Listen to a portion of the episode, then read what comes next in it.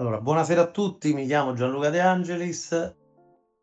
sono un docente di storia e filosofia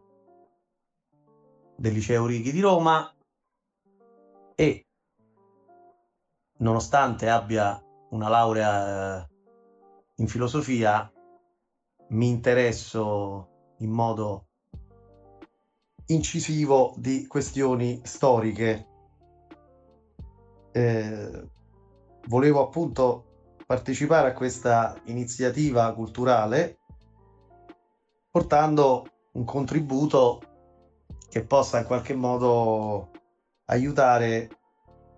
i giovanissimi a conoscere qualcosa del nostro recente passato, anche se gli anni 90 sembrano lontanissimi, soprattutto per i cosiddetti millenni. Allora, vorrei, avevo pensato di parlare del, di un biennio che è stato cruciale per le sorti anche attuali del nostro paese. Il periodo tra il 92 e il 93, che ha visto delle vicissitudini mm, spesso in qualche modo poco ricordate e anche poco sottolineate ma che sono stato l'ultimo momento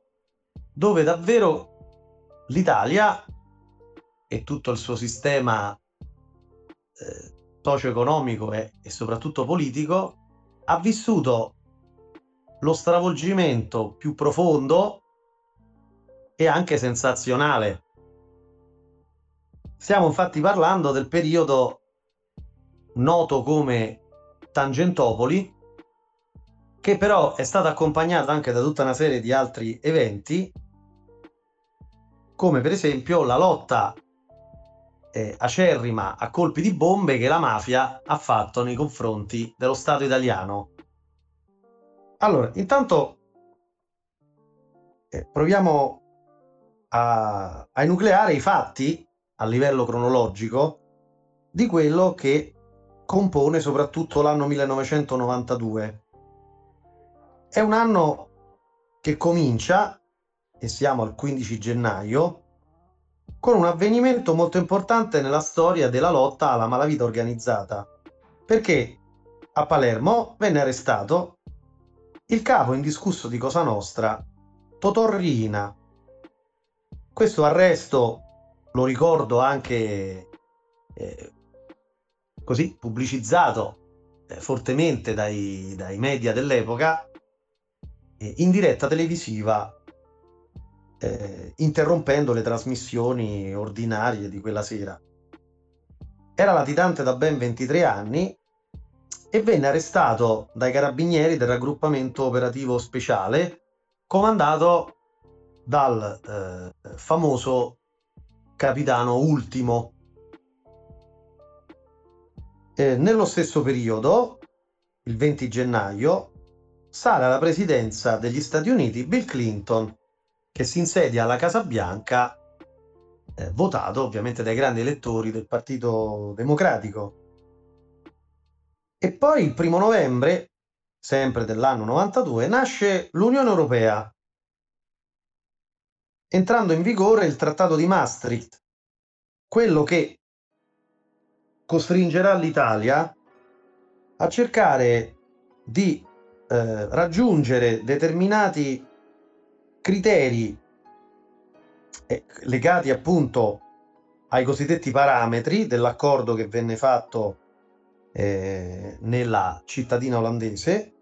di Maastricht, eh, che hanno richiesto una, un esborso impressionante di risorse da parte dell'Italia. Infatti, nell'agosto del 92 l'agenzia Moody's aveva declassato il rating italiano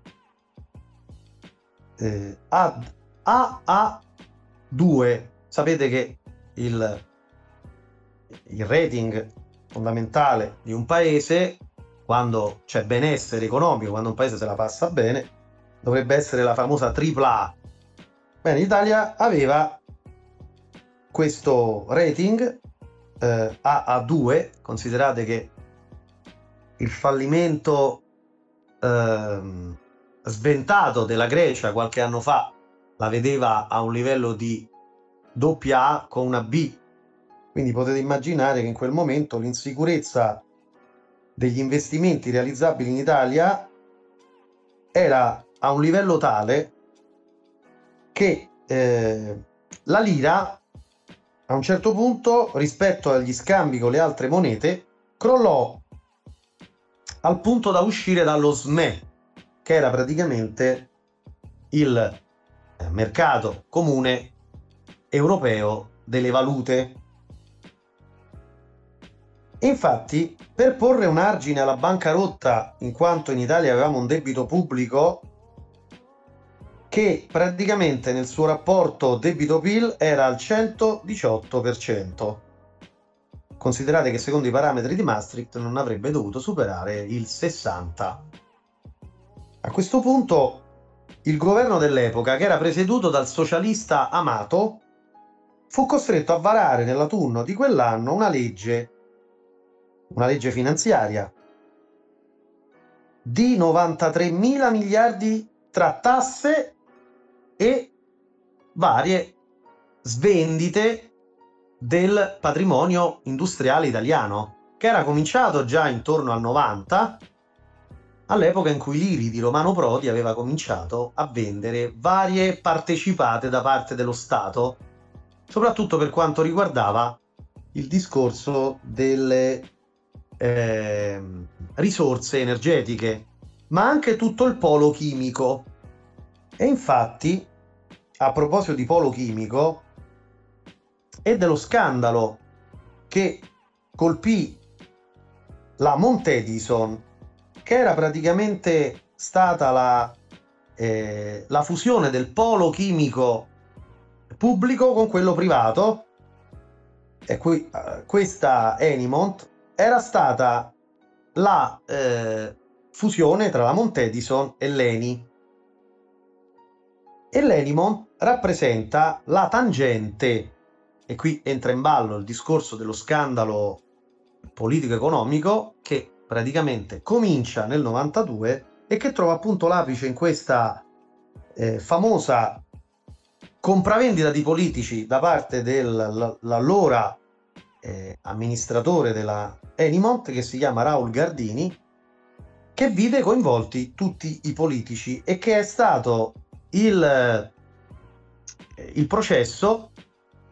che poi mandò praticamente in diretta nazionale la fine della prima repubblica. Per cui all'epoca io avevo l'età praticamente dei più grandi dei miei studenti assistemmo in televisione a questo eh, a questa passerella di politici dei grandi potenti dell'epoca che a un certo punto venivano ridotti a rango di teste, di imputati e a volte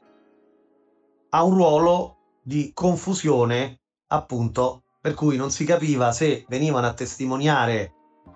eh, al processo o poi ricevevano dal pubblico ministero delle domande che li mandava talmente in crisi che sembrava in qualche modo fossero loro i, i rei appunto del, del, di, di questa situazione. Allora, la, abbiamo capito che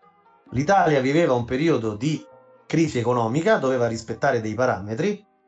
e il 17 febbraio del 92 c'è l'inizio appunto di Tangentopoli. Allora, che l'Italia fosse un paese corrotto lo si evocava già negli anni 80 tramite la famosa questione morale posta dal, dall'allora leader del Partito Comunista Enrico Berlinguer. Ma quando venne arrestato Mario Chiesa, eh, che era praticamente un esponente del Partito Socialista attivo a Milano, che venne intercettato nel momento in cui intascava una bustarella al più albergo Trivulzio, diventato noto eh, nelle cronache da qualche tempo per la questione appunto che è un RSA dove c'è stato in questo periodo eh, un focolaio no? del, del Covid. Ma questo più albergo Trivulzio è più noto alle cronache dei milanesi, ma di tutti gli italiani, potremmo dire, per il famoso arresto del primo imputato per lo scandalo di Tangentopoli. Allora, Tangentopoli è il più grande scandalo di corruzione politica della storia d'Europa, si potrebbe dire. Parte tutto da un,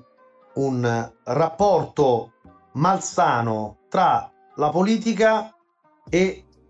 il mondo degli affari. Considerate che a un certo punto il giornalista De Aglio ha stimato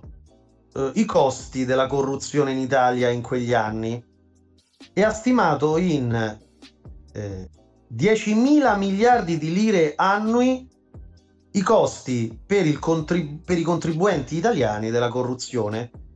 L'indebitamento pubblico, che era cominciato in verità già verso la fine degli anni 70, eh,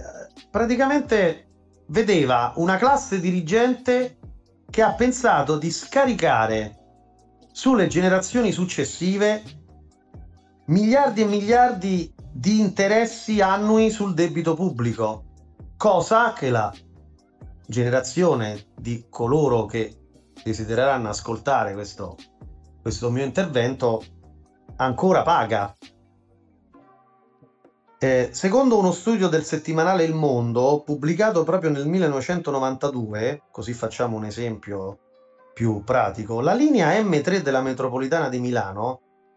costava 192 miliardi a chilometro. Quella di Amburgo costava 45. E, e per esempio, eh, il passante ferroviario aveva delle previsioni di spesa per 100 miliardi a chilometro in 12 anni di lavoro. Quello di Zurigo, che costruirono in 7, costava 50 miliardi a chilometro. I lavori per l'ampliamento dello stadio Giuseppe Meazza, lo stadio di San Siro, sono costati più di 180 miliardi e sono durati più di due anni. Quelli dello stadio olimpico di Barcellona per le Olimpiadi che hanno rilanciato tutto il il mondo affaristico spagnolo per le Olimpiadi del 92 erano costati solo 45 miliardi e sono stati completati in 18 mesi. Allora, lo scandalo di, di, di Tangentopoli che vide appunto nella tangente Enimont il suo apice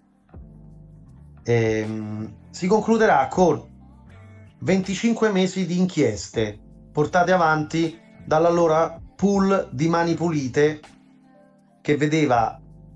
in, nel pubblico ministero Davigo, nel sostituto procuratore Colombo, nel procuratore aggiunto D'Ambrosio e soprattutto nel pubblico ministero per i reati contro la pubblica amministrazione Antonio Di Pietro,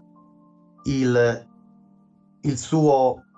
eh, team eh, di Avengers, potremmo dire, dell'epoca. Eh, ci fu un'impennata di iscritti alle, alla facoltà di giurisprudenza negli anni 90 impressionante. Praticamente si pensò di mettere il numero chiuso perché tutta l'idea di una magistratura così attiva, chiamata poi successivamente dai nemici di tutto questo iperattivismo toghe rosse, ma che praticamente non fecero altro che scoperchiare semplicemente un clima di corruzione imperante nel paese, allora, dicevo che tutti questi 25 mesi di inchiesta portata avanti da questi eh, personaggi diventati all'epoca pubblici condussero a 4.525 arresti. Questi arresti spesso ne comportavano appunto altri, ecco perché arriviamo a queste cifre. Ed erano praticamente dal pool eh, inviati quelli che venivano chiamati e che a tutt'oggi si chiamano gli avvisi di garanzia. Ogni giorno ne arrivavano centinaia sui tavoli dei politici, tra parlamentari o uomini delle amministrazioni locali. Addirittura ci furono dieci suicidi di persone che si vedevano ormai rovinate de- definitivamente e come vi ho detto gli arresti preventivi comportavano spesso il fatto che qualcuno, come veniva incastrato, votava imme- immediatamente il sacco coinvolgendo altri personaggi. Però di queste di, delle 1300 fra condanne e patteggiamenti praticamente la maggior parte colpirono amministratori locali e alcuni leader dei maggiori, politi- dei maggiori partiti italiani, politici dei maggiori partiti, ma praticamente il, l'imputato eccellente fu soltanto per la tangente Enimon il famoso finanziere Cusani che si occupò di fare da tramite e fu anche l'unico che pagò con il carcere perché i leader politici poi furono in qualche modo eh, salvaguardati dalle leggi successive che verranno fatte per quanto riguarda la prescrizione. In tutto questo, siamo a cavallo tra il 92 e il 93, noi abbiamo un periodo di stragismo mafioso. Infatti, tra il 26 e il 27 maggio del 93, a Firenze, in un'antica via del centro, la via dei Georgofili, deflagrò un'autobomba che fu l'inizio di alcune notti in cui gli italiani si ritrovavano davanti al televisore con improvvise edizioni straordinarie del TG che annunciava scoppi di autobombe. Una stava per colpire e non uccise per poco il giornalista Costanzo con la moglie. Un'altra, il 27 luglio sempre del 93, esplose in via Palestro a Milano e contemporaneamente davanti alla Basilica di San Giovanni in Laterano a Roma e un'altra ancora, sempre a Roma, davanti alla chiesa di San Giorgio al Velabro. Invece il 31 ottobre, una tema parcheggiata in via dei Gladiatori, a due passi dallo Stadio Olimpico, durante l'incontro di calcio Lazio-Udinese, era stata imbottita di 120 kg di tritolo e doveva esplodere causando una carneficina. All'improvviso qualcosa interruppe quell'attentato. Tutti hanno pensato e hanno collegato negli anni successivi questo mancato attentato con la famosa trattativa tra lo Stato italiano e la mafia. Ma dopo prove successive hanno cominciato un po' a destrutturare questa ipotesi. È vero però che poco dopo questo periodo di stragi, che erano praticamente un segnale della mafia a quei referenti politici che ha, avuti, che ha avuto per decenni da parte della nuova mafia, quella dei Corleonesi, che avevano perso la loro testa Totorina, ma adesso ne avevano un'altra che si chiamava Provenzano. Questo stragismo, appunto, del metodo corleonese di far decidere i politici a intervenire nei confronti del cosiddetto 41 bis, che tra l'altro proprio oggi, come dire, festeggia il suo anniversario di introduzione. E il 4 novembre appunto del 93 l'allora ministro della giustizia del governo tecnico guidato da Carlo Azeglio Ciampi,